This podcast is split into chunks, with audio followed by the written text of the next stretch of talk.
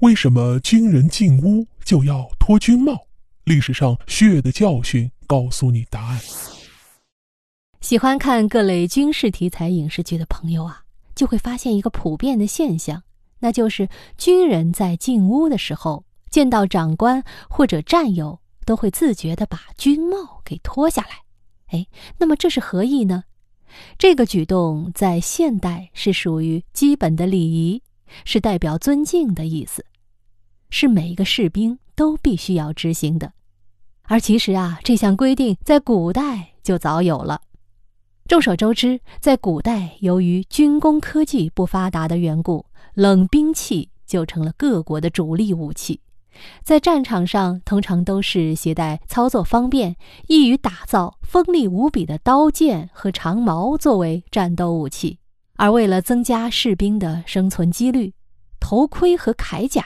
也就应运而生，特别是头盔啊，敌人一棒子过来，如果没有头盔作为防护工具的话，一下子就被敲晕，进而战死沙场了。在古代呢，一般头盔都是采用钢铁等笨重的金属打造，佩戴在头上非常的沉重，很影响作战呢。而到了现代，随着军工的进步，头盔发生了质的改变。其质量也变得越来越轻便，而且只要士兵不上战场作战的话，一般就佩戴更为轻便的军帽代替头盔。那回归我们本期的话题啊，为啥军人进屋就必须要脱军帽呢？其实，在古代这是用血的教训换来的。据史料记载，在古代啊，部落之间经常因为各种利益关系发生冲突。曾经在中国就有那么两个部落，由于你来我往的冲突，让老百姓苦不堪言。为此，新首领上任后就提出大家互不干扰、和平发展。于是，其中一方就派遣了一位将领前去和谈。这位将领当时是全副武装出发。当对方看到这个将领时，根本就没有听其说任何一句话，直接就杀了。新首领了解情况后，决定再派一人前去。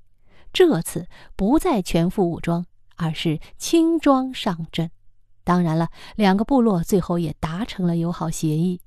而为了纪念之前被误杀的将领，双方就约定，将领士兵们见面时要脱帽致敬，以表示无敌意、友好之意。因此，这个约定就保留至今天。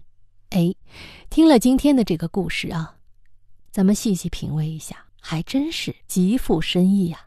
你戴着头盔，全副武装的，当然就容易被人误解，因为你时刻在提醒对方，我这是警戒状态。但是，假如你放下这些警戒，对方也就会对你放下警惕。所以，士兵们见面时要脱帽致敬，也是向对方传达这样一个信号。即你我之间是和平的、友好的，就是这么个意思。好，密室里的故事，探寻时光深处的传奇，下期咱继续揭秘。